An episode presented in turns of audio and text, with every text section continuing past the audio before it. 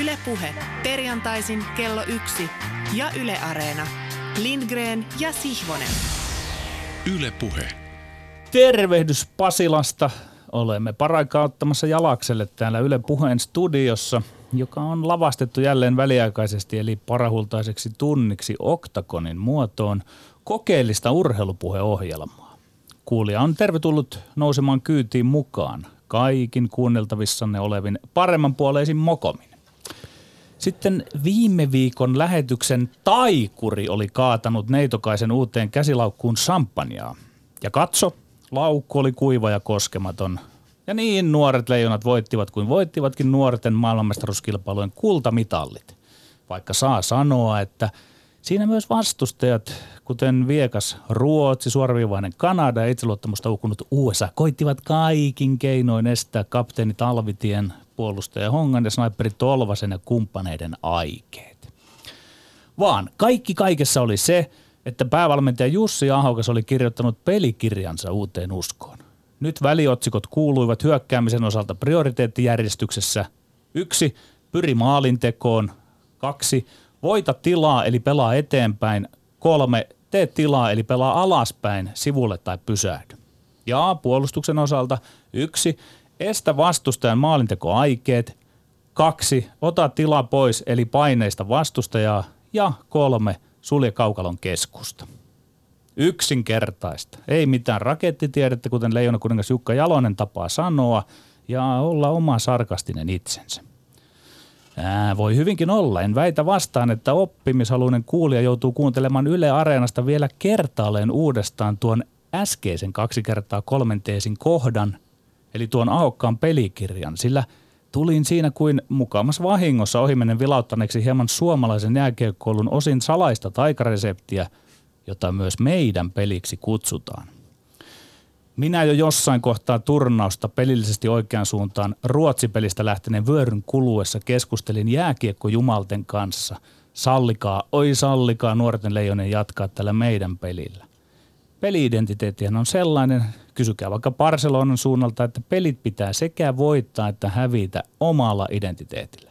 Sitä kautta sitten päästään siihen pelaamiseen ja sitä mukaan analyysin tasoon, josta parhaat joukkueet ja parhaat analyytikot tunnetaan. Kun joukkueet pelaavat, analyytikot kirjoittavat, että jokin peli oli, saattoi olla oikein hävitty tai väärin voitettu.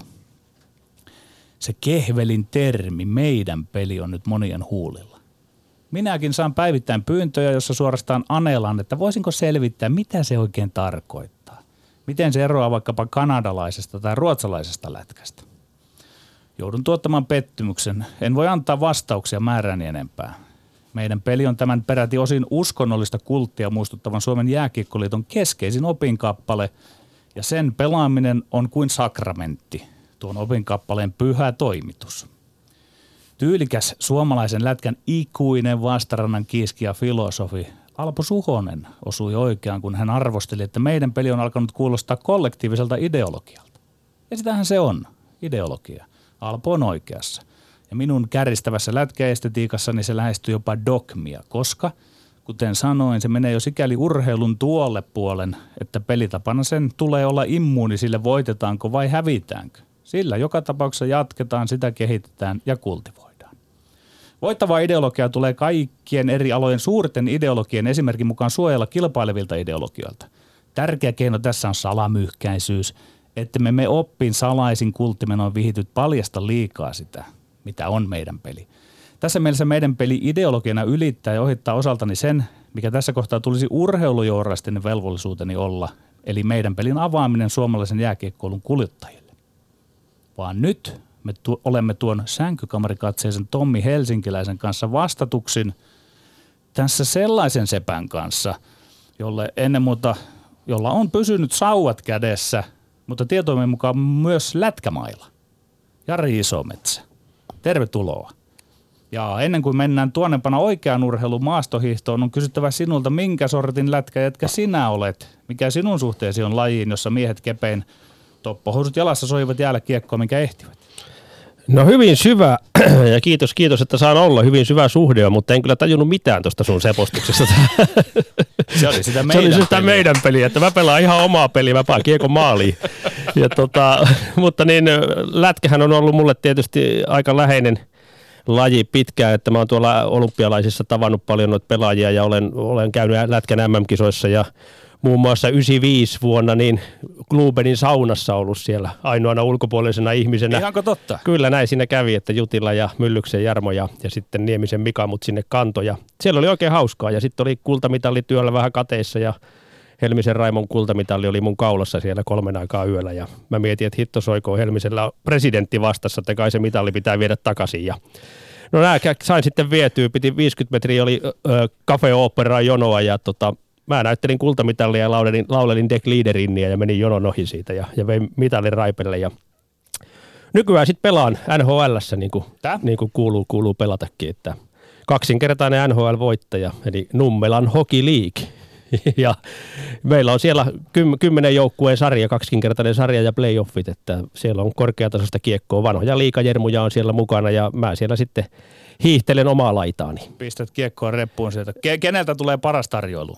No meillä on aika hyviä monia, jotka laittaa hyviä tarjouluja, mutta kyllä ehkä, ehkä Mäkiahon Toni on semmoinen mun luottomies. Se on niin vahva ja sitten se on mun poliisi kanssa, että jos joku tulee mulle ryttyille, niin Toni pistää leuka. Mäkkäri pelasi joskus mulle, mä muistan, hän ottaa oikeastaan kaiket pelit aina ihan tosissaan, mutta niin se pitää. Joo, joo, ei, Mäkkäri, ei, se on ihan turha leikki. Jos lähtee pelin mukaan, niin silloin ei leikitä. Hyvä näin, kiitos me Jari Isometsä, palaamme sinun kotvasen kuluttua. Ja tottuneesti, mutta innostuneesti tässä kohtaa meidän radiopelikirjassamme sujuttaudutaan todistamaan pokerinaamalla. Perättäisin vuorosanoin siitä, että me olemme Lindgren ja Sihvonen.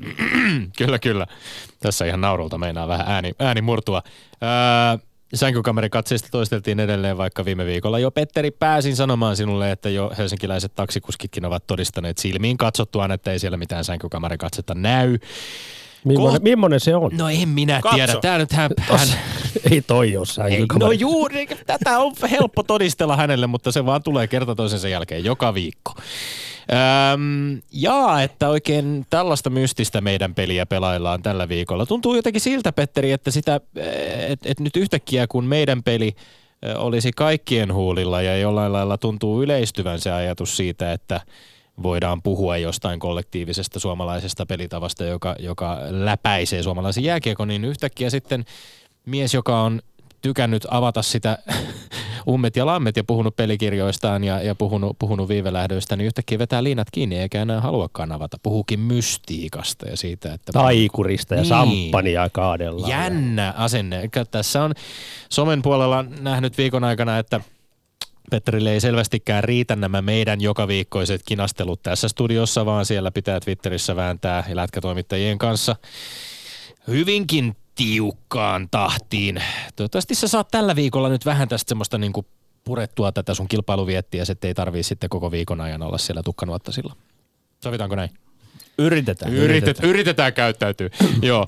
No, e, e, mun on pakko kuitenkin viedä pikkuhiljaa nyt puheen jääkiekosta sinne oikean urheilun pariin, niin, pariin, niin kuin taisit itsekin sanoa tuossa Petteri. Kun tänään puhutaan itsellekin rakkaasta harrastuksesta eli maastohiihdosta, niin tekee mieli riemuita oikein kunnolla siitä, että oikeat talvikelit ovat viimein saavuttaneet myös Etelä-Suomen me ollaan viimein tilanteessa, jossa ei Helsingin äh, keskustan liepeltä tarvitse välttämättä matkata Paloheinään tai Oittaalle tai Hakunilaan loistoladuille, vaan ihan jopa lähellä omaa kotiovea saattaa startata välittömästi ihan kunnon ajetut ladut, kiitos siitä vaan kaupungin liikuntavirastolle. Mikään ei ole talvella niin nautinnollista ulkourheilua kuin hiihtäminen, senhän me kaikki tiedämme. Tästä tullaan myös sen äärelle, mikä tekee maastohiihdosta niin erityisen, ainakin omasta näkökulmasta, niin kun kyseessä on laji, jota suuret massat seuraavat television välityksellä, edelleenkin katsojaluvuiltaan aika ylivertainen urheilulaji.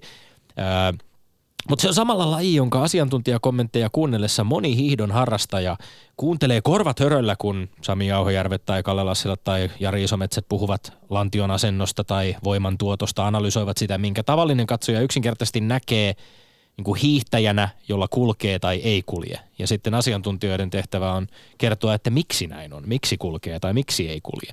Ja yrittää ehkä jotenkin omaksua sitä oppia, jonka kuulee, kuulee sitten television välityksellä myös siihen omaan tekemiseensä.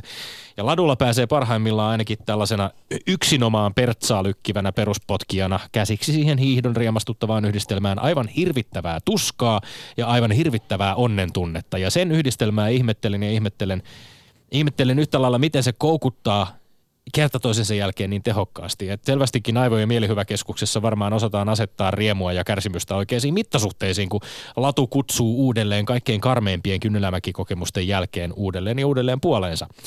On toistoa, toistoa, toistoa. Sitähän on elämä ja ö, aina päivä nousee enemmän tai vähemmän samankaltaisena. Samoin meidänkin kaavamme tämän ohjelman väittelyiden osalta on aika samankaltainen, joskin aiheet vaihtelevat. Eli pieniä nyansseja on.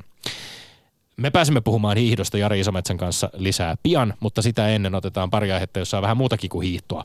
Aiheet tällä viikolla ovat seuraavanlaiset. Numero yksi. Pikaluistelija Harri Levo arvostelee pikaluistelumaajoukkueen yhdysvaltalaisen päävalmentajan Peter Müllerin valmennustyyliä avoimesti Kaleva-lehdessä.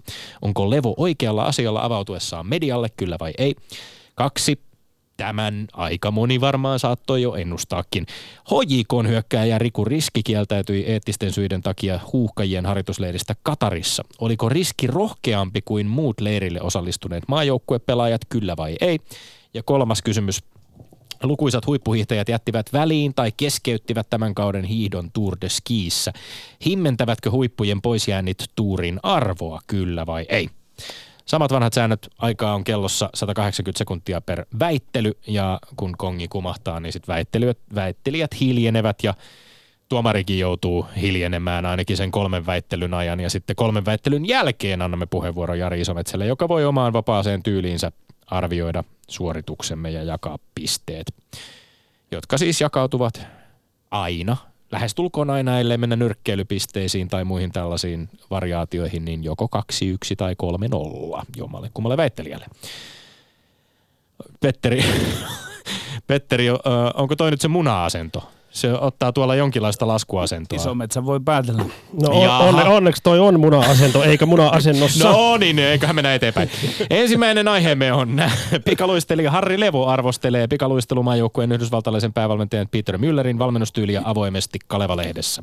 Onko Levo oikealla asialla avautuessaan medialle, kyllä vai ei? Ei, ei tuollainen parku kuulu lehtien palstolle. Siellä Luisteluliitossa urheilutoimenjohtaja Janne Hännisen ja kumppanien johdolla aja, alettu rapsakoittaa suomalaista pikaluistelua. Siksi Peter Muller viisi olympiakultaa ja useita maailmanmestaruuksia koittanut mies on palkattu lyömään pökköä pesää.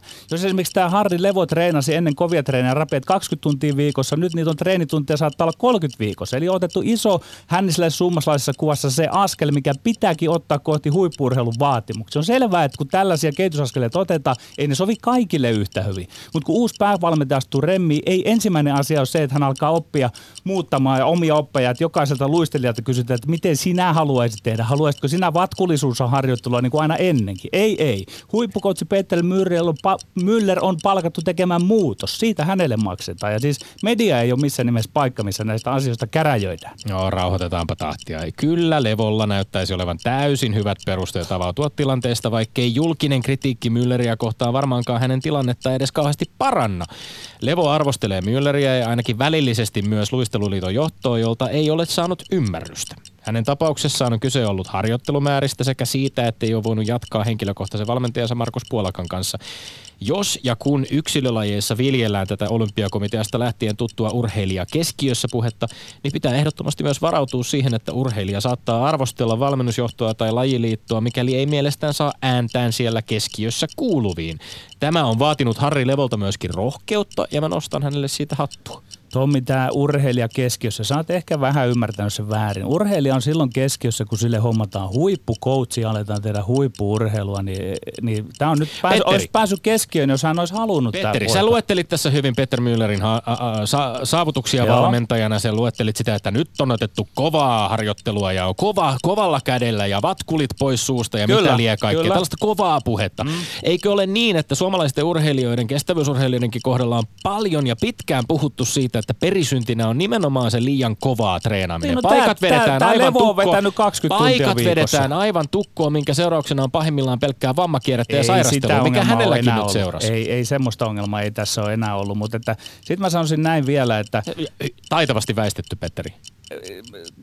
Korjaus, korjaus, minä olen tuossa kohtaa siis väärässä. Eikö tässä nimenomaan ole kyse siitä, että hänen meni paikka taivaan tukkoon tämän liiallisen treenaamisen seurauksena ja sitten sen jälkeen hän vielä sairastukin? Ei, niin, niin, tässä on nyt kyse siitä, että on tullut uusi päävalmentaja, jolla uudet metodit ja se vä- välttämättä se ottaa aikaa. Ja tämä kaveri, tämä Levohan ilmoitti, Eihän että hän, samat hän, metodit hän, kaikille hän, välttämättä sovi. Ei sovikaan, mutta ei, se, ei, ei coachi lähde muuttaa yhden takia niitä metodeja. Sitten tämä Levohan ilmoitti, että hän miettii vielä jatkaako. Eli tässä on tämmöisen niin laskevan auringon urheilijasta mahdollisesti kysymys, että jos olisi oikein niin kuin silmä palais, niin ei Sä puheliset totesit, että ei, ei näitä julkisuudessa en. käydä. Hän, hän on käynyt valmentajan kanssa, hän on käynyt Hännisen kanssa Mutta keskustelua. ei kun ei ole saanut julkisuudessa. ääntään kuuluviin, niin sen jälkeen hän on päättänyt myöskin...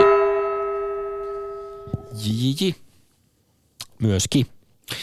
Julkisessa. Eihän mun vielä tarvitse. Ei sun tarvi vielä. Sä voit odotella siinä. ja Voit vetää happea ja antaa sykkeen laskea. Voiko olla sille, että tehdä kummallekaan pistettä?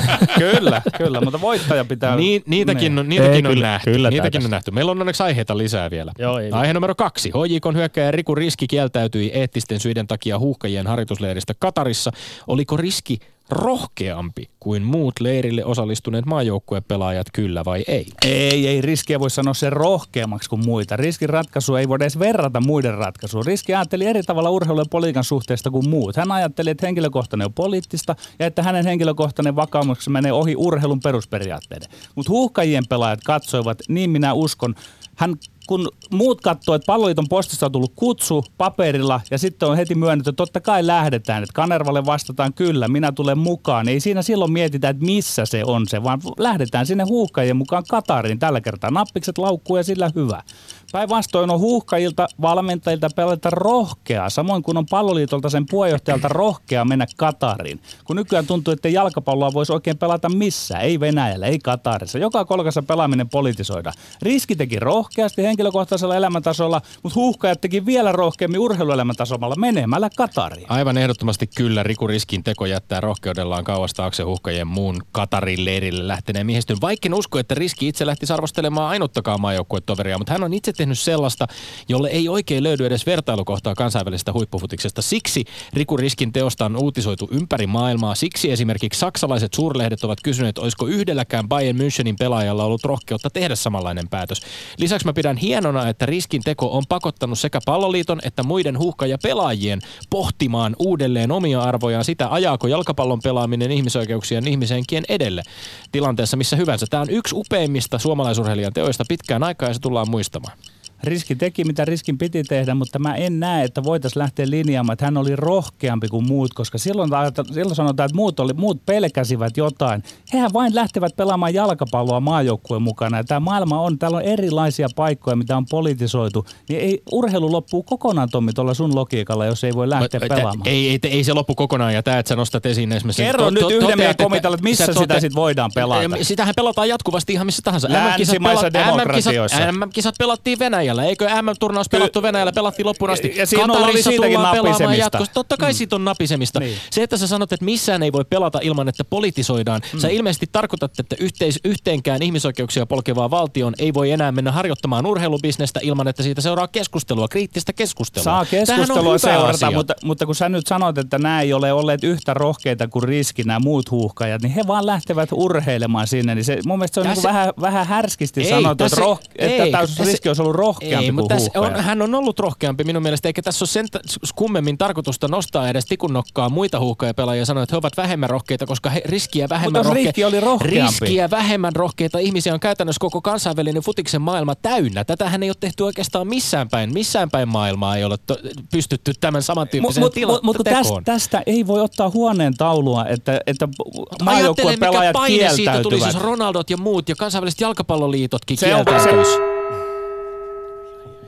Äh, ei päästä. Se vaaditaan lisää kolme, uudet 180 sekuntia kello. No niin, mennään viimeiseen aiheeseen ja sitten, sitten tahkotaan näitä. Ehkä jatkokeskustelua seuraa vielä tuomaroinnin yhteydessä. Katsotaan. Kolme. Lukuisat huippuhiihtäjät jättivät väliin tai keskeyttivät tämän äh, kauden hiihdon Tour de Skiissä. Mm, himmentävätkö huippujen poisjäännit tuurin arvoa kyllä vai ei? Kyllä, totta kai poisjäännit himmentävät tuurin arvoa, on se ihan selvä asia. Se alun perin mielestäni hieno idea alkaa tässä nyt sulaa. Siis hieno ajatus oli, että setvitään kuka on kuka, noin niin kuin yleishiihteenä. Mutta nythän se on heittänyt ihan häränpyllöä. Perinteisiin hiihtäjille on jäänyt luu käteen, vapaa kukki ja rehottaa. Tuurin rakenne on muutenkin pielessä. Rakenne mahdollistaa huippujen poisjäämisen. Voidaan ikään kuin varotoimenpiteenä jättää tuuri kesken. Että ollaan varmasti mukaan iskussa arvokisoissa. Mitä perustelua mä en ymmärrä ollenkaan, mutta kun rakenne on väärin ja sitten ne sprintit on siellä alussa. Se lisää keskeytyksiä. Maailmankapin urheilu osakilpailupisteistä käsittääkseni jaetaan vaikka ei hoida koko hommaa loppuun ja sekin on väärin. Ja kun tästä seurauksesta näitä huippuja jää pois, totta kai se himmentää tuurin arvoa. Ei pois jännit ja keskeyttämistä mitenkään kohtuuttomasti tuurin arvoa himmennä. Turdeski on edelleen maastohiidon kiinnostavimpia tapahtumia, kerää isot TV-yleisöt ja sen voittoa. Selvästi hiihtäjät myös itse arvostavat. Johannes Hösflut Klebu, Sergei Ustjukov käy hienon kamppailun miesten tuurin voitosta. Naisten kilpailusta riitti jännitystä loppu, hurjassa loppunousussa vielä voittaja Ingrid Flugstad Östbergin takana. Tietysti Fissin pitää ottaa vakavasti se, että esimerkiksi naisten kisassa keskeyttäjien määrä on noussut reippaasti etenkin viimeisen kolmen kauden aikana. Loppuun asti tuurin hiihti tänä vuonna vain 37,3 prosenttia kaikista startaneista. Kisaa pitää kehittää, pitää miettiä nimenomaan tätä, mitä, minkä säkin nostit esiin, että onko sprinteillä aloittaminen viisasta, onko tasapaino perinteiseen vapaan tyylin kisojen välillä oikeanlainen, mutta Tour de Ski on arvokisojen ulkopuolella jännittävimpiä maastohiidon tapahtumia. Se on maastohiidon kohokohtia, ei sen arvo ole mihinkään himmentynyt. Ei, se, se on kiistatta edelleen, se on arvokas kilpailu, mutta mun mielestä se on selkeästi himmentynyt. Et mu, muu väittäminen on vähän niin kuin semmoista, että, että väittää mustaa valkoiseksi, koska kaikki urheilu kaipaa niitä parhaita huippujaan. Ja sitten siinä on se logiikka, että heidän pitäisi olla siellä loppuun asti kilvottelemassa keskenään siitä parhaudesta. Muuten ne on Mut... vähän niin kuin lätkän MM-kisat, jolla on se ikuinen vesivellin leima sen takia, että kun siellä ei ole ne parhaat urheilijat. Niin, no, mutta sä puhuit esimerkiksi tästä, että, että Turin ajatuksena on ollut saada selville se paras yleishiihtäjä. No, t- tänä mm. vuonnahan saatiin esimerkiksi miesten puolella ihan selvästi selko siihen, että Johannes Hosflut Klebu tai Kläbu vai Klöbu, mm, mikä se, nyt se onkaan. ehkä johtuu on, osin vähän hänen on, tämmöisestä ylivoimaisuudestaan, mutta ylipäätään niin kuin no sanotaan se kovin kymmenen, ylivoimainen niin, lopulta niin, mutta se ky, ollut. Ky, kymmenen sakki, että siitä näkisi niin kuin hienosti se, sen parhaiden yleishiihtäjien semmoisen, niin se, se, on valitettavasti mennyt nyt. Ja kyllä tämä kaikki on niin kuin vienyt sitä no, arvoa no, ja himmentänyt. Tapahtumaahan voi kehittää, totta kai sitä voi kehittää sellaisen suuntaan. Mutta Mietin, kun sinä juuri väitit tässä, että, että, se ei ole himmentynyt yhtään. Niin mitä siinä on silloin kehittämistä? ei, tuntuu vähän erikoiselle nyt tässä noin väitteet. Ei, arvo, arvon himmentyminen tarkoittaa sitä, että esimerkiksi näitä voittoja ei enää arvostettaisi tai että esimerkiksi se kilpailun seuraaminen ei suuria yleisöä kiinnosta. Tähän ihan selvästi tuntuu kiinnostavaa. Mä mielestäni on ihan mahtavaa urheiluviihdettä vaikkapa katsoa tätä viimeistä nousua, niin, jossa niin mennään pujottelurin, kaikkien parhaiden olla alusta loppuun asti. Et mä, mä, mä, niinku, ei, mä mutta ei se, miten sä voit pakottaa sellaista. parhaat hiihtäjät sinne alusta en loppuun voikaan, asti? En, en voikaan. Ja näin on viikon kolme väittelyä tohkottu loppuun. Vedämme henkeä ja kuuntelemme tuomarin arviot. Ylepuheessa Lindgren ja Sihvonen. Pitää vähän niskoja venytellä tässä kohtaa aina, että pikkasen rentoutuu. Tuliko osumaan vai? No se ei se minun arvioitavaksi jää, tuliko osumaan. Se jää Jari Isometsän arvioitavaksi. Tuliko osumaan? Tuliko tässä osumia? Oliko miekkailijoilla minkäänlaisia osumia? Joo, Vai sohivatko ky- ihan ky- Kyllä te molemmat osu, o- osuitte ihan mukavasti. Jo, jossakin aiheessa vähän vähempi kuin toisissa, mutta esimerkiksi tämä ensimmäinen aihe oli semmoinen, joka on erittäin vaikea. Ja te heititte molemmat hyviä osumia ja, ja saitte minut jopa loppupelissä muuttamaan mielipidettäni, minkä olin ensin ajatellut tähän väittelyn laittaa, että teillä oli oma osuutenne hoi. Teillä oli virkaa tässä tapahtumassa. Kerrankin. se on huojentavaa kuulla, se on huojentavaa kuulla. Tämä olisi mukava, että kuulijakin joskus vaihtaisi. Sähän voit käydä mm. tämän arviosi läpi, Jari Isometsä, ihan sellaisella tavalla kuin haluat, missä järjestyksessä haluat, kunhan jännitys säilyy Joo, tot, tottahan toki, kyllä, kyllä tässä säilyy, että ei tämä, ei tämä niin selkeä juttu ollut, mutta tota, mennään tämä ensimmäinen kohta nyt kuitenkin ensin, koska tämä olisi kaikkein vaikein. Mm. Ja, ja tämä, tämä on, mo, molempien mielipiteiden kanssa täytyy olla samaa mieltä. Lähdetään ensin siitä, että, että onko oikein julkisuudessa puida tämmöisiä asioita. Ehdottomasti ei, mutta sitten tullaan tähän mutta-pointtiin. Urheilija on aina yksilö, varsinkin yksilölajeissa. Ei niinkään lätkässä esimerkiksi, jossa vaikka sielläkin on yksilöt yksilöitä, mutta siellä mennään joukkueen sääntöjen mukaan. Ja, ja nyt kun tulee tämmöinen uusi päävalmentaja ja hän luo tietyn kaavan sinne, se ei välttämättä osu kaikille ihan nappiin. Ja, ja varsinkin sitten, jos tehdään tällä tavalla, että on 20 tuntia harjoitellut viikossa ja nyt harjoitellaan 30 tuntia viikossa, niin se lisäys on niin raju, että se ei voi olla näkymättä sen urheilijan myös, myös syykkeessä. Ja, ja siitähän tästä on kysymys. Sitten edetään nykyaikaa. Lehdistö, media on paljon voimakkaammin esillä. Minun aikana ei olisi tullut kuuloonkaan, että me olisi lähdetty valmentajaa julkisesti arvostelemaan. Se on ihan selvä asia. Mutta nykypäivänä on vielä se, että urheilijalta kysytään, mitä mieltä ja ei tämä urheilija voi mediallekaan lähteä valehtelemaan, että ei kyllä meillä on täällä kaikki hyviä, aivan mahtava valmentaja ja näin edespäin. Niin tässä on kiinnostava kysymys itse asiassa se, että en, enkä tiedä, en ole nähnyt äh, Levon kommentteja tämän artikkelin jälkeen. Mua rupesi itseänikin mietityttämään se, että tiesikö tai osasikohan hän välttämättä arvata, miten hänen muutamat – aika itse asiassa kevyen kriittiset kommentit Kaleva-lehdessä nostettaisiin tällaiseksi isoksi koko Ei varmasti, ei varmasti osannut. Ja kuitenkin tässä on kysymyksessä urheilija, joka ei vielä ole ollut tekemisissä median kanssa niin paljon kuin, kuin joku semmoinen, joku Teemu Selänteen tyyppinen kaveri tietää tasan tarkkaan, että jos mä sanon näin, niin tämä on huomenna lööpissä. Että tämä, tämä on vähän erilainen tapaus ja, ja sen takia tämä olikin niin vaikea, koska tässä olitte tavallaan molemmat, molemmat oikeassa.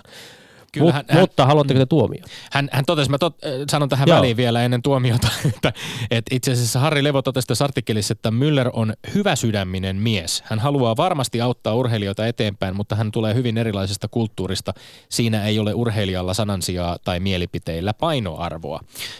Öm, No, en, toki ton voi nähdä aika, aika tiukkanakin kannanottona kyllä, että, että, että tavallaan syytetään valmentajaa vähän semmoisesta niin turhasta autoritaarisuudesta, että ei oteta huomioon urheilijoiden mielipiteitä. Pikaluistelu toisaalta on aikamoisessa taitekohdassa, kun meidän, meidän huiput, jotka ovat pitkään kannatelleet lajia, ovat nyt jääneet, jääneet pois, eli, eli Mika Poutala ja, ja tota, Pekka Koskela. Mutta, niin. Joo, mutta kyllä, kyllä se näin, näin on, että tota, mä olin tämä alun perin laittanut sillä tavalla, että, että kun mä kuulin, sitten, mitä te väitätte, että Petteri on tässä ilman muuta oikeassa, koska medialle ei niin kuin höpötellä joukkueen sisäisiä asioita. Mutta mä käänsin kelkkani, annan, annan Tommille tästä, tästä pisteen, koska tota, otin huomioon tämmöiset lieventävät asianhaarat, tämän nykyajan ja tämän median ja sitten sen, että, että tota niin, on kysymyksessä vähän kokematon urheilija ja, ja sitten tärkeimpänä, tärkeimpänä pointtina se urheilijan yksilöllisyys. Kaikille ei sovi samanlaiset metodit ja sitten kun toimittaja on tullut kysymään, niin kaveri on vastannut ja, ja se on tullut lehteen, että oppia ikä kaikki hänellekin, mutta kyllä tämä Tommille nyt menee. Joo. Minä Noniin. onnittelen Tommia. Ja mikä parasta, että tämä voimistelutti Jari Isometsän ajattelua. Siis parastahan näissä aiheissa on silloin, kun ei ole mitään yhtä selvää vastausta ja voidaan ehkä itse kukin tahoillamme miettiä. Tämä, tämä oli ehdottomasti semmoinen kysymys ja, ja seuraava on myös omalla tavalla, että tämä viimeinen oli mulle tietysti lajiniilona helpompi, mutta, mutta tämä, tämä oli erittäin visainen, visainen ja hyvä, hyvä aihe. En tiedä, mm. kuka liene keksinyt, että te kyllä. Yleisradiossa on, on tuolla mestarit. Tämä on tietysti varmaan ollut semmoinen äh, suurtakin yleisöä puhututtanut urheiluaihe numero yksi tällä viikolla Suomessa tai sanotaan ehkä tämmöinen urheilun, yhteiskunnallinen aihe urheilun ympäriltä, joka on selvästikin puhututtanut paljon muitakin kuin sellaisia, jotka ovat ehkä urheilua seuraavat tai ovat siitä kiinnostuneita. Riku otti riskin. Riku otti riskin, joo, ja tämäkin on hyvin, hyvin mielenkiintoinen äh, aihe sillä tavalla, kun laitoin niin itseäni siihen urheilijan asemaan ja, ja, ja, ja miten, miten olisin itse toiminut. Ja, ja tietysti tässä nyt puhutaan sitten joukkueurheilusta – missä täällä voi kohta enää urheilla, jos ei ota kantaa johonkin? Tämä maailmahan on täynnä, jos Katarissa, niin miksi, miksi Venäjällä pystyttiin pelaamaan tai, tai eikö tuolla Amerikassakin ole jo jonkinnäköisiä ihmisoikeusongelmia ja, ja Arabian maissa ja, ja täällä Euroopassakin on maahanmuutto-ongelmia. Että jos haluat ottaa kantaa asioihin, niin, niin aina, aina voi olla menemättä – jollakin on oma vakaumus, se on hyvä. Hänen ei tarvitse sinne mennä silloin, se on, se on ihan ymmärrettävä. Tämä on valinnan vapaus ja jokainen saa tehdä niin kuin haluaa, mutta joukkueurheilussa kuitenkin olen sitä mieltä, että Riku Riski asetti itsensä joukkueen edelle ja tavallaan antoi ymmärtää sitä, että, että minä otan kantaa ja te ette uskalla ottaa kantaa. Ja, ja siinä mielessä – olen nyt Petterin kanssa tästä samaa mieltä, että, että vaikka kannanotto oli hyvä varmasti ja se on hänen vakaumuksensa mukaista ja täysin ymmärrettävää, niin, niin joukkueurheilussa kuitenkin pitää mennä se joukkue edellä ja, ja tässä ei käynyt näin sitten. Kiitos. Hyväksyn, Yksi, tämän, yksi. hyväksyn Joo. tämän tuomion Joo. täysin mukisematta, mutta haluan jatkaa keskustelua silti hieman ihan, ihan sen osalta, että tota, kapteeni Tim Sparvhan lausui, lausui ääneen rehellisesti, taisi olla Iltasanomissa, ö, että hän, hän itse ei, taisi todeta suunnilleen niin, että hän ei itse osaa maajoukkuepaidasta kieltäytyä ja kutsui samaan hengenvetoon Riku Riskiä viisaaksi, älykkääksi mieheksi. Jännällä tavalla muuten Sparv, jota itse pidän myöskin viisaana ja hyvin humaanina kaverina, on monella tapaa ollut, ollut ottanut tasa-arvokysymyksiin kantaa ja muuta. Hän lausui, että, lausui näin, mun urani on ollut aika keskinkertainen, maajoukkue on aina kohokohta. Eli tavallaan perusteli sitä omaa päätöstä myöskin sillä, että ei voi pelaajana ehkä pitää maajoukkueessa pelaamistakaan tämmöisenä itsestäänselvyytenä ja senhän voisi tietyllä tavalla, tavalla niin kuin tulkita niin, että, että Sparv ei itse lähtisi riskeeraamaan myöskään paikkaansa maajoukkueessa tällaisella teolla, koska tätähän on pohdittu myöskin, että, että mikä on nyt sitten Riku Riskin tulevaisuus maajoukkueessa, voiko tällainen vaikuttaa siihen. Tietysti hän ei ole, hän ei ole maajoukkueen hierarkiassa omalla pelipaikallaan ollenkaan niin korkealla kuin vaikkapa Tim Sparv, joka on joukkueen kapteeni. Tämä on kiinnostavaa, koska Sparv myöskin totesi, että, että kaikki tällä Katarin leirillä muka, mukana olevat pelaajat tietävät, mikä tilanne on ja tietävät, että Katarilla on paljon parannettavaa. Ja sitten ehkä jatkona tähän argumenttiin, jonka te molemmat esititte, että, että missä voi sitten urheilla, niin ehkä tässä Katarin tapauksessa nimenomaan on kyse siitä, että, että kun ö, tämä inhimillinen hinta, joka, joka, jonka siis sadat rakennustyömailla kuolleet työntekijät ovat, ovat joutuneet maksamaan, kun se niin konkreettisesti linkittyy nimenomaan näiden areenoiden rakentamiseen, jolla jalkapalloa pelataan ja jolla jalkapalloa vuonna 2022 MM-kisoissa tullaan pelaamaan, niin ehkä se on sellainen linkki, jota on niin kuin urheilijan jo vielä niin kuin vaikeampi väistää. Että jos, mi- mietin vaan sitä, että jos, jos olisi kyse hiihtoareenalle menemisestä, josta, jonka rakentamisen tietäisit maksaneen vaikkapa niin kuin tuhannen ihmishengen hinnan, niin, niin olisiko siinä vaiheessa jo semmoinen niin kuin vähän paha olo siitä, että tänne pitäisi mennä hiihtämään tai urheilemaan? Ei olisi. Ei olisi. Ne kisat on sinne määrätty ja sinne mennään, että totta kai siis ää, väärin sanoa, että ei olisi paha olo, totta kai olisi paha olo siitä, siitä mitä siellä on tapahtunut, mutta ei siitä, että menisin sinne kilpailemaan. Mm.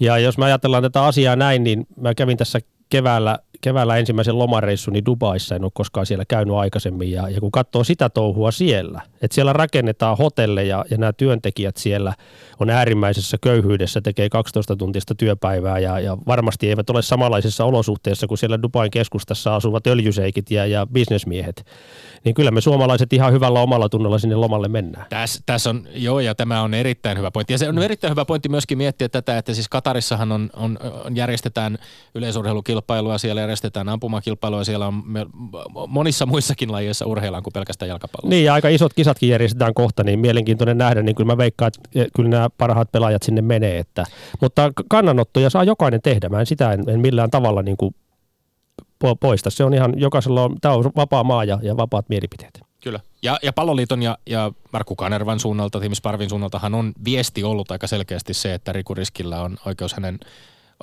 omaan eettisen näkemykseensä ja, ja sitä kunnioitetaan. Joo, sieltä palloliiton puolelta mun mielestä taiteiltiin hienot vastaukset, jotka ei ollut ihan semmoisia, niin kuin, niissä oli pikkusen että happamia sanoo Siellä oli vähän rivien Marjas. välissä joo sellaista, niin kuin, että ehkä Riku Riski ei oikein tiedä, mitä me Palloliiton delegaation kanssa täällä, miten me pyrimme vaikuttamaan asioihin.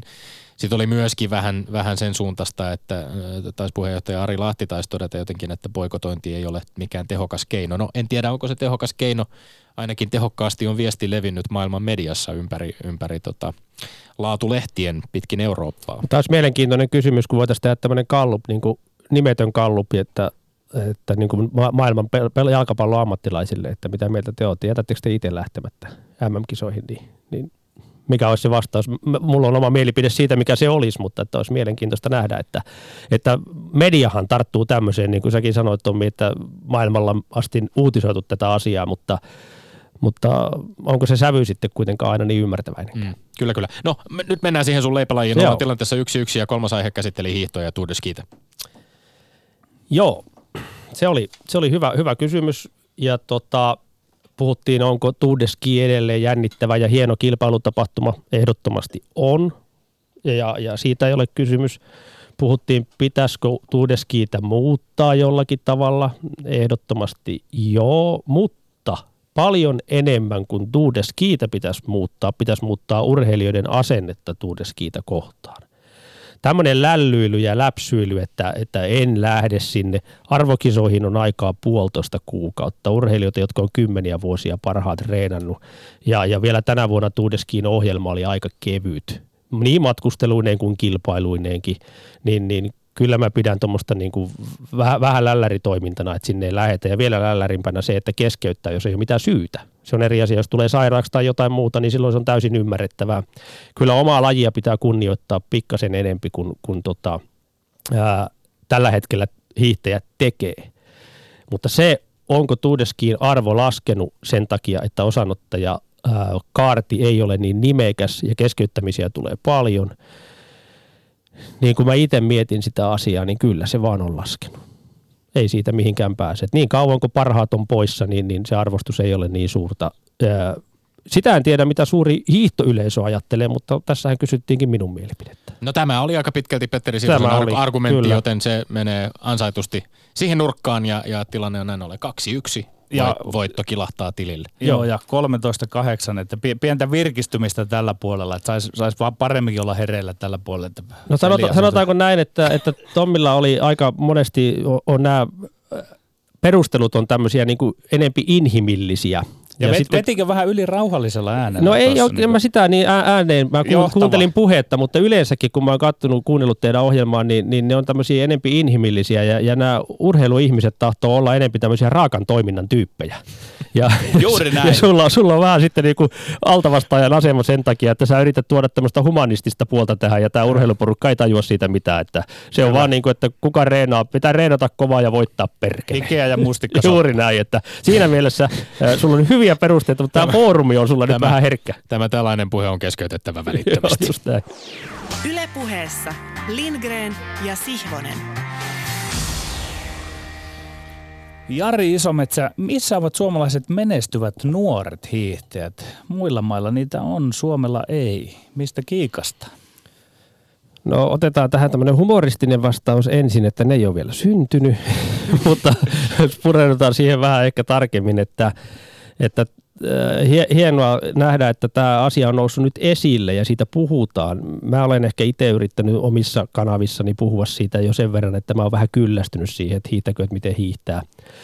Mutta kyllähän suomalainen valmennusfilosofia on vähän sen kaltainen, eli niin kuin taidettiin aamu sun kanssa puhua siitä, että, että jos ei puhuta filosofiasta, vaan puhutaan lätkätermeen pelikirjasta, niin, niin suomalainen pelikirja on vähän sen kaltainen, että – että me harjoitellaan ja rakennetaan pohjaa sinne aikuisuutta varten ja jotenkin tuntuu jopa siltä, että nuorena menestyminen on vähän kiellettyä. Ja nyt kun me katsotaan tätä nykyhiidon trendiä, niin, niin sieltä tulee 20 ja 21-vuotiaita, 22, jotka on jo tuudeskivoittajia, arvokisamitalisteja, niin naisissa kuin miehissä useammasta maasta, ei vain Norjasta, vaan niitä tulee Venäjältä, niitä tulee Ruotsista, niitä tulee monesta maasta mutta Suomesta ei. Ja kyllä mä näkisin, että ei me olla sen lahjattomampia, vaan kyllä se täytyy olla siellä pelikirjassa. Niin, meillä puhutaan, on, on puhuttu esimerkiksi tällä kaudella, kun yksi niistä harvoista nuorista lupauksista, jotka ovat tehneet sellaisen kuitenkin lo, loikan, loikan hiihtomaan joukkueeseen, Johanna Matintalo, hän on 22-vuotias, hän on ikäinen kuin Johannes Hösflut Klebu. Joo, ja sitten se loikka on vähän eri mittainen. Et siinäkin, että me puhutaan, että urheilija, joka sijoittuu maailmankapissa noin 20 tai 30, niin hän on tehnyt loikan, niin, niin siinä on aika pitkä loikka vielä ottamatta. Tosi hienoa, että on päässyt siihenkin asteelle, mutta, mutta kyllä vielä lähemmäksi pitäisi päästä näiden meidän 22-vuotias urheilija on melkein urheilija parhaimmillaan. Hän palautuu harjoituksista, hänellä on kaikki kiihko, into, himo siihen touhuun suurimmillaan. Ei muuta kuin sama se minkä ikäisenä ne mitalit ottaa, mutta, mutta se, että jos ollaan kovin kaukana nuorena, niin, niin en mä oikein usko, että koskaan nousta ihan huipulle. Niin, päävalmentaja, uusi päävalmentaja Matti Haavisto kommentoi Suomen Kuvalehdessä jutussa, jonka otsikkona oli sairastelua ja nuorisopula niin hän kommentoi tätä tilannetta näin, että suurin huoli on siinä, että nuorten sarjoista ei löydy riittävästi haastajia A-maan joukkueeseen. Jos katsoo tilastoja kuudelta viime vuodelta, niin Venäjällä on 49 mitalia nuorten MM-kisoista, Suomella kaksi. En tiedä, että tarvii välttämättä varmaan Venäjää ja Suomea rinnastaa, että päästään tähän samaan kysymykseen, mutta että nyt on, on Lahdessa Salpausselällä nuorten MM-kisat tulossa muutaman viikon päästä. Ö, onko odotettavissa yhtään parempaa?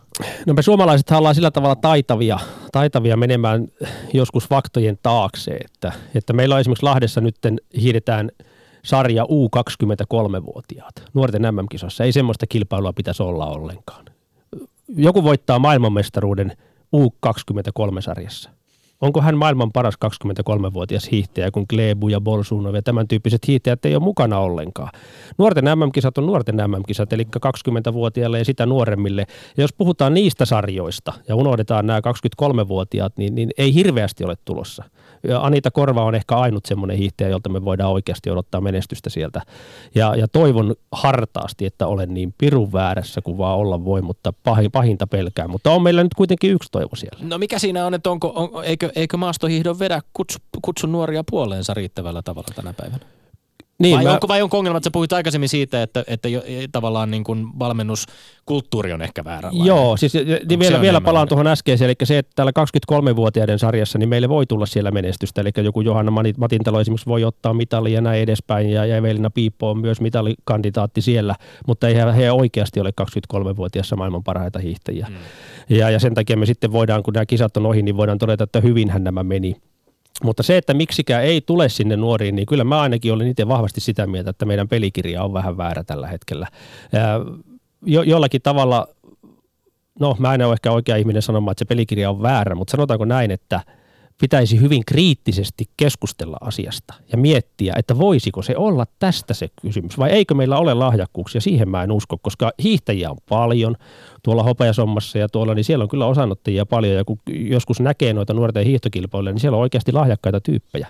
Mutta jostakin syystä niiden lahjakkaiden tyyppien vieminen sinne maailman huipulle kestää niin kauan, että se joskus aika on niin pitkä, että sitä ei koskaan tapahdu. Niin, onko meillä nyt sitten hiihdossa vielä se pelikirja, että, että ajatellaan kestävyyslajista, niin kuin siitä on aina ajateltu. Ja mikä minut nyt tällä hetkellä ymmärtää, yllättää, ja mä olen niin ymmyrkänsä sen suhteen, että miten tässäkin lajissa yhä nuoremmat ja nuoremmat ovat niin äkkiä huipulla. Onko siinä itse hiihdossa, sen tekniikassa tai jossain muuttunut jotain niin paljon, että se niin mahdollistaa sen, vai ovatko he oikeasti muuttaneet harjoittelua mahdollisesti muualla? Ja nyt tullaan tähän meidän mahdolliseen pelikirjaan sitten, että mitä siinä voisi muuttaa? Pitäisikö jollain lailla saada niitä jotain tehoja irti aiemmin? Sekä että että. Eli kyllähän hiihto on muuttunut, lajina on muuttunut. On tullut yhteislähdöt, on tullut sprinttihiidot ja, ja se tarkoittaa sitä, että nopeutta, räjähtävyyttä – irtiottokykyä tarvitaan enempi kuin aikaisemmin. Silloin minun aikana hiidettiin väliaikalähtö ja 15 kilometriä oli lyhin matka, mitä hiidettiin. Niin silloin tarvittiin vähän erilaisia avuja ja, ja se kestävyys oli isommassa roolissa kuin, kuin se oli, on, on nykypäivänä ja hapenottokyky oli ratkaisevin tekijä. Nyt on ratkaisevin tekijä myös hapenottokyvyn lisäksi myös se, että minkälainen pelisilmä sulla on ja minkälainen loppukirja on. Esimerkiksi Klebu voitti, voitti tuolla Valdifiemessä yhteislähtökilpailun 15 kilometriä perinteisellä. Hän ei olisi ikinä voittanut sitä kilpailua väliaikalähdöllä, mutta hänen loppukirjansa on ylivertainen. Hän on tämän päivän hiihtäjä ja harjoittelua pitää myös siirtää siihen suuntaan. En tiedä, mutta vähän epäilen, että ehkä meillä ei ole riittävästi sitä reagoitu. Maastohiidon muutoksesta vielä Jari Kupila kirjoitti viime vuoden lopulla ilmestyneen Elmolehden numerossa näin. 2000-luvulla ö, kehitys on kuitenkin mennyt koko ajan suuntaan, jossa tehon tuottamisen tärkeimmät marginaalit löytyvät enemmän biomekaanisen hyötysuhteen alueelta, ei hapennoton vyöhykkeiltä. Oletko tästä samaa mieltä ja pystytkö samalla vähän avaamaan meille tavallisille tallaajille, että mistä tarkalleen ottaen kilpahiidon näkökulmasta on kyse, kun puhutaan biomekaanisesta hyötysuhteesta? En pysty. Oli niin hieno termi, että ei mitään havaintoa, mutta tiedän kyllä, mitä siitä tarvitaan tänä päivänä. Eli se, että niin kuin sanoin, niin hapenotto totta kai on edelleen tärkeässä roolissa. Kestävyys on edelleen tärkeässä roolissa, mutta ne ei ole nykypäivänä ne ainoat. Ennen, ennen ne oli, jos oli riittävän korkea hapenottokyky ja riittävästi kestävyyttä, sä voitit kisat. Niin, ja voim, niin voimantuotto linkittyy voimakkaasti myöskin tekniikkaan. Että Iivo Niskasen 50 kilometrin olympiakullasta on paljon puhuttu, että, että, että Iivo Niskasen, ja, ja tietysti Iivo Niskasesta ylipäänsä, että hän on yksinkertaisesti perinteisen hiihtäjänä taitavin maailmassa. no ainakin tähän? taitavimpien joukossa. Mm. Onhan siinä tekniset osa-alueet, niin loksahtaa silloin, kun Ivo on oikein kunnossa, niin sehän on, sehän on kaunista. Ja, ja silloin kaunis on yleensä tehokasta tässäkin tapauksessa. Mutta tosiaan tämä nopeus, räväkkyys, rytminvaihtokyky on niiden merkitys on kasvanut. Ennen niitä ei tarvittu kuin viestin loppusuoralla.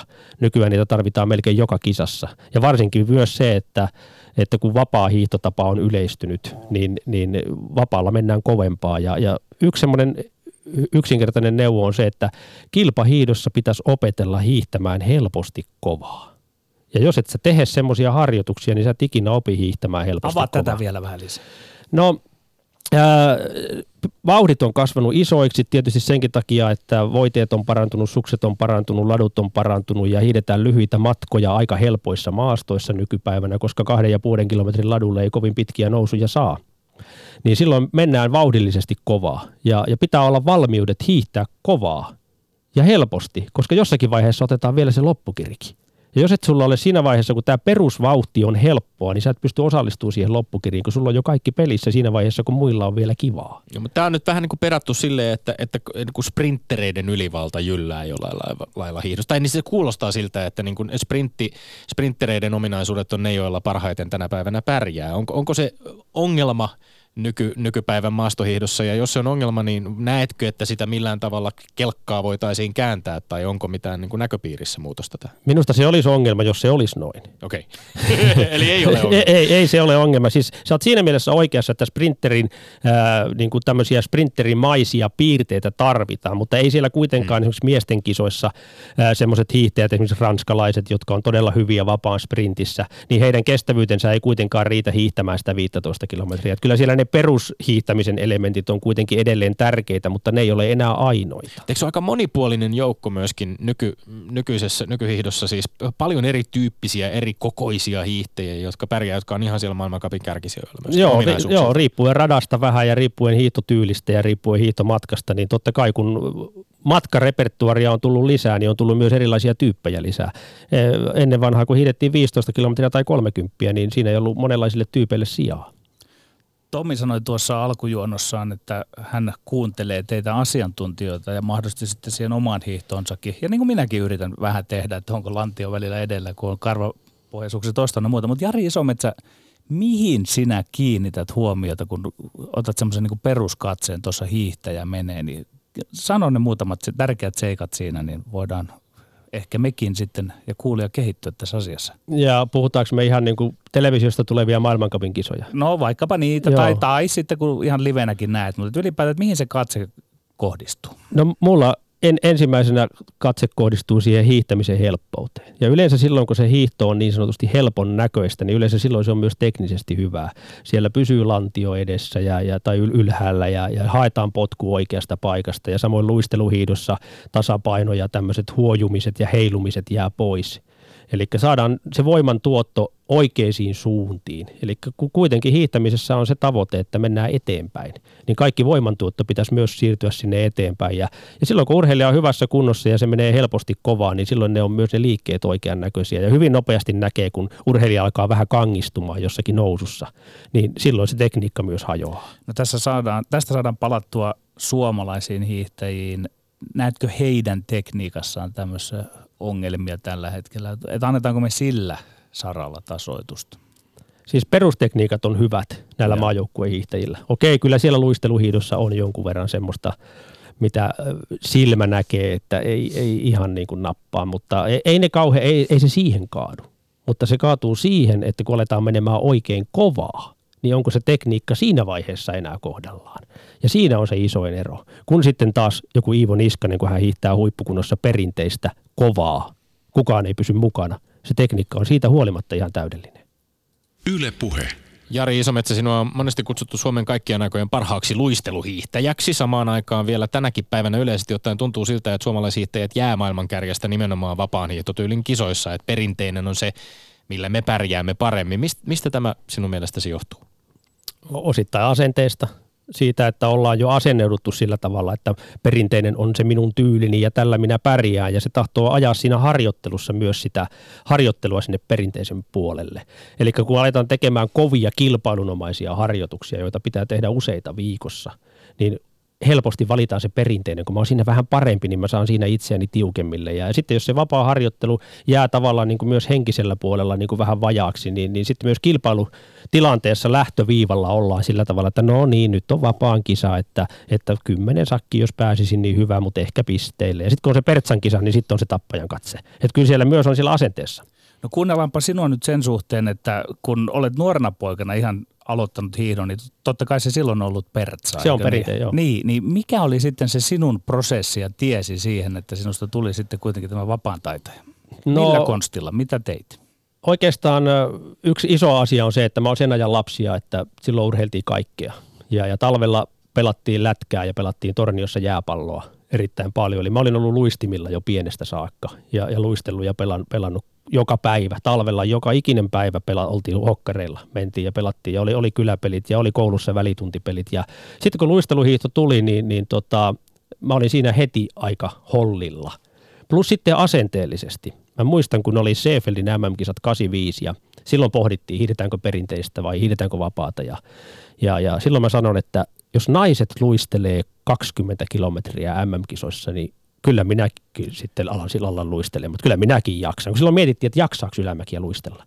Ja kun naisten kisa alkoi Seefeldissä, ne oli vielä tammikuussa ne kisat, niin, niin Maria-Liisa Kirvesniemi ja, ja muut, niin kaikki veti vapaalla, niin silloin lensi pitovoiteet nurkkaan sinä, sinä kauniina päivänä ja mä rupesin Järvenjäällä ja Ylämäki vedin semmoisen vapaan harjoittelun vuoden siinä ja, ja, ja, olin siinä sitten jollakin tavalla jyvällä. Ei silloin kukaan osannut neuvoa. Et se oli enempi luontaista laajakkuutta ja omaa ajatustyötä. Katoin, kuka on paras ja rupesin vähän apinoimaan. Tiedätkö, minä olen pohtinut tuota ja nähnyt ihan elänyt todeksikin sen, että kun osaa luistella lätkäluistimella, niin se on jossain määrin siirrettävissä sitten tuohon Ehdottomasti on. Niin. Ja sitten mikä siinä on kaikkein tärkeintä, niin ne luisteluhiidossa tarvittavat lihakset on saanut liikuntaa jo lapsena, jolloin on, on niin kuin luontaisesti vahva, vahva niistä lihaksista, koska luisteluhiidossa tarvitaan täysin, ainakin ei täysin, mutta melkein täysin eri lihaksia, koska se työasento on niin eri. Puhutaan vähän lihaksista ja työasennosta. Kävin tutkailemassa vähän suomalaisten hiihtäjien pituuksia tuolta netistä nykyisten ja entisten. Iivo Niskanen on 187 senttinen, Risto-Matti Hakola 182, Kirvesniemen Harri 183, sinä olet 175 senttiä pitkä, olet sentin pidempi kuin Sami Jauhojärvi, mutta selkeästi kuitenkin monia suomalaisia hiidon suurmiehiä vähän lyhyempiä. Ensimmäinen, mikä omiin silmiin sun kilpailuuras aikaisia klippejä katsoessa kiinnitti huomioon, on, että, että, että tuohon sinun varteen kiinnittyy olkapäiden kohdalta kaksi todella pitkää käsivartta, jolla, jolla kauhot menee. Joo, sä oot huomannut. M- miten, miten sä itse kuvaisit niin fysiikkaasi ja miten se sitten soveltuu? Tai ehkä tätä just nyt puhuit jo siitä, että mitkä lihakset soveltuu luisteluhiidossa parhaiten, mutta miten nämä käsivarret on? No, no va- varmasti hiihtäjäthän on yleensä totuttu, että niillä olisi pitkä selkä ja pitkät kädet, niin siitä olisi hyötyä. Ja, ja tota, mulla sitten on tämmöinen luontainen, luontainen juttu, että vaikka mä oon 175 pitkä, niin sitten me ollaan poikien kanssa mitattu, niin mulla on 183 senttisen miehen kädet. Eli mulla on saman mittaiset kädet kuin Myllylän Mika oli 183 ja, ja sitten Kirvesniemen Harri on 183, niin kuitenkin kun mentiin mittaamaan, niin minun syliväli oli yhtä pitkä kuin pojilla. Että sä oot hyvin, hyvin havainnoinut tämä. Tätä ei ole ehkä kukaan muu aikaisemmin huomannut. Yksi piste Tommille. No niin, jälkipiste. Sinua ei välttämättä tunnettu myöskään minä semmoisena kestävyyshirmuna, mutta sä olit äärimmäisen vahva just irtiotoissa, hiidit usein viesteissä ankkuriosuuden. Mistä tämä, tämä vahvuus nimenomaan sinulla hiihtäjänä tuli? Osittain myös sieltä niin kuin kaukalosta, jääpallosta, mutta myös erittäin suurilta osin yleisurheilusta.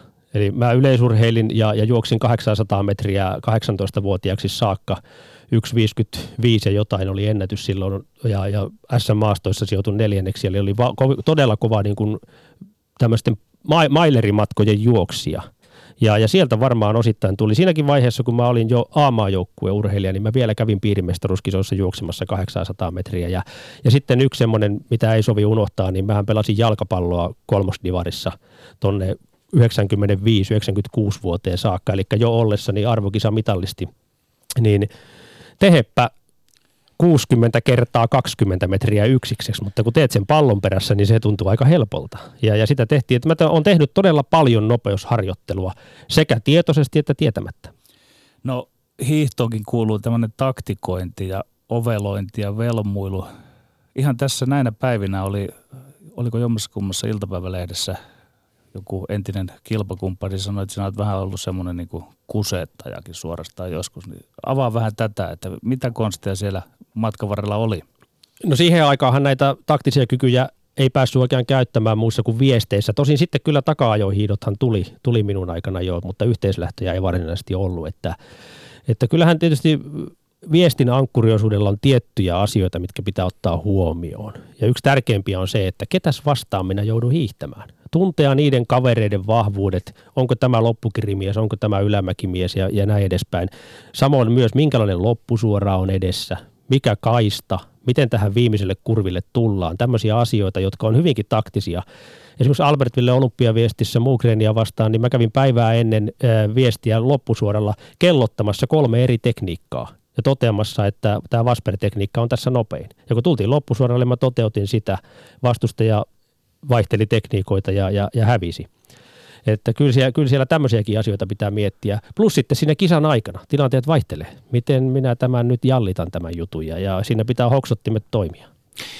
Ää, tässä on neljä ja puoli minuuttia suunnilleen, kolme, siis kolme ja puoli minuuttia lähetystä jäljellä, eikä, eikä ruveta sen suurempia aiheita käymään tässä enää läpi, mutta, mutta pakko kysyä Jari Isometsä, että, että kun Lahden 2001 tapahtumia on ehditty tässä maassa käsitellä niin järjettömän monen kertaan ja monelta kantilta, niin Miltä se sinun näkökulmastasi tuntuu, että tällaiseen haastatteluunkin tullessa niin tavallaan voi olla jo vähän varautunut siitä, että ehkäpä siitä keskustellaan. Siitä on 18 vuotta kulunut aikaa ja, ja seitsemänkertainen arvokisamitalisti ja usein ehkä moni, moni saattaa edelleen jotenkin niin kuin nähdä tämän prisman kautta tai jotenkin tämän tapahtuman värittäminä sinun urheilijaurasi.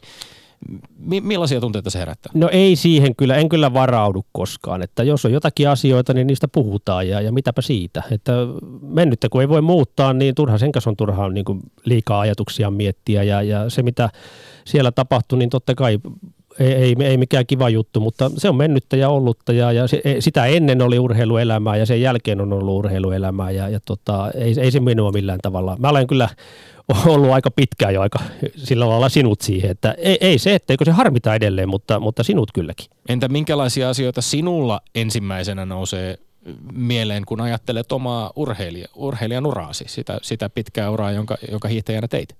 No ehkä kaikkein eniten se elämä siellä urheilussa ja siellä sisällä. Kaikki se 15-20 vuotta, mitä olin maajoukkuessa, niin se elämä ja ne, ne tapahtumat ja se, millä tavalla se on kehittänyt minua ihmisenä. Ja, ja se on ehkä se kaikkein ei enää niinkään ne mitallit tai tapa, yksittäiset tapahtumat, vaan koko se juttu, mitä siellä oli, niin se tulee tässä vaiheessa. Kun nyt on 50 ikää jo taulussa, niin sitä muistelee elämänsä vähän erillä tavalla. Ja, ja olihan se järkyttävä hienoa aikaa ja mahtavaa aikaa. Ja re, e, reenattiin todella paljon ja, ja pärjättiin ja välillä otettiin turpaa. Ja se oli sitä elämää isolla eellä, että se, se on se, mikä sieltä tulee ensimmäisenä mieleen. Työskentelet tällä hetkellä edelleen aika tiiviisti toisinaan maastohiidon parissa, mutta toisaalta myöskin oot, oot tällaisen rakennuseristeitä tuottavan firman Etelä-Suomen aluepäällikkönä. Toimeliaisuutta on monella saralla riittänyt urheiluuran jälkeen. Miten nyt 50-vuotiaana katsot eteenpäin tulevia työvuosia? Miten, miten paljon niistä haluaisit, että, että ne tulee liittymään hiihtoon tai urheiluun ja miten sitten taas ihan muihin hommiin? No hiihtohan on suuri intohimo. Se on minun, minun intohimo ja se, mistä mä tiedän parhaiten. Se on ainut, ainut ala, mille mä oon käynyt koulun. Mä oon 20 vuotta käynyt korkeakoulua hiidon huipulla ja totta kai mä haluan sitä myös tehdä tulevaisuudessa ja toivottavasti saankin tehdä, mutta myös tämä nykyinen työkuva tuolla Ekovillalla on erittäin mielenkiintoinen. Mä tykkään monista asioista ja olen kovin energinen, niin ei muuta kuin eteenpäin, niin kuin Juti sanoi. Lämmin kiitos vierailusta Jari Isometsä ja jaot ajatuksiasi maastohiidosta kanssamme. Kiitos ja sitten Tommi Lindgrenin urheiluterveiset. Lähetetään ne myöskin suksien kanssa urheilevalle nuorelle urheilijalle, 19-vuotiaalle pujottelijalle Nella Korpiolle, joka oli viime viikonloppuna toista kertaa tällä kaudella maailmankapisteellä 20. Kroatian Zagrebissa ennen joulua Ranskan Kursevelissä oli 23. Kenties suomalaisella alppihiidolla onkin taas valoisampi tulevaisuus. Hienoa Nella Korpio, toivottavasti tulokset tästä vaan entisestään paranevat. Me olemme Lindgren ja Sihvonen. Pysykään tyylikkäinä ensi viikkoon. Kansi kiinni, kuulemiin. Ylepuhe perjantaisin kello yksi ja Yle Areena. Lindgren ja Sihvonen.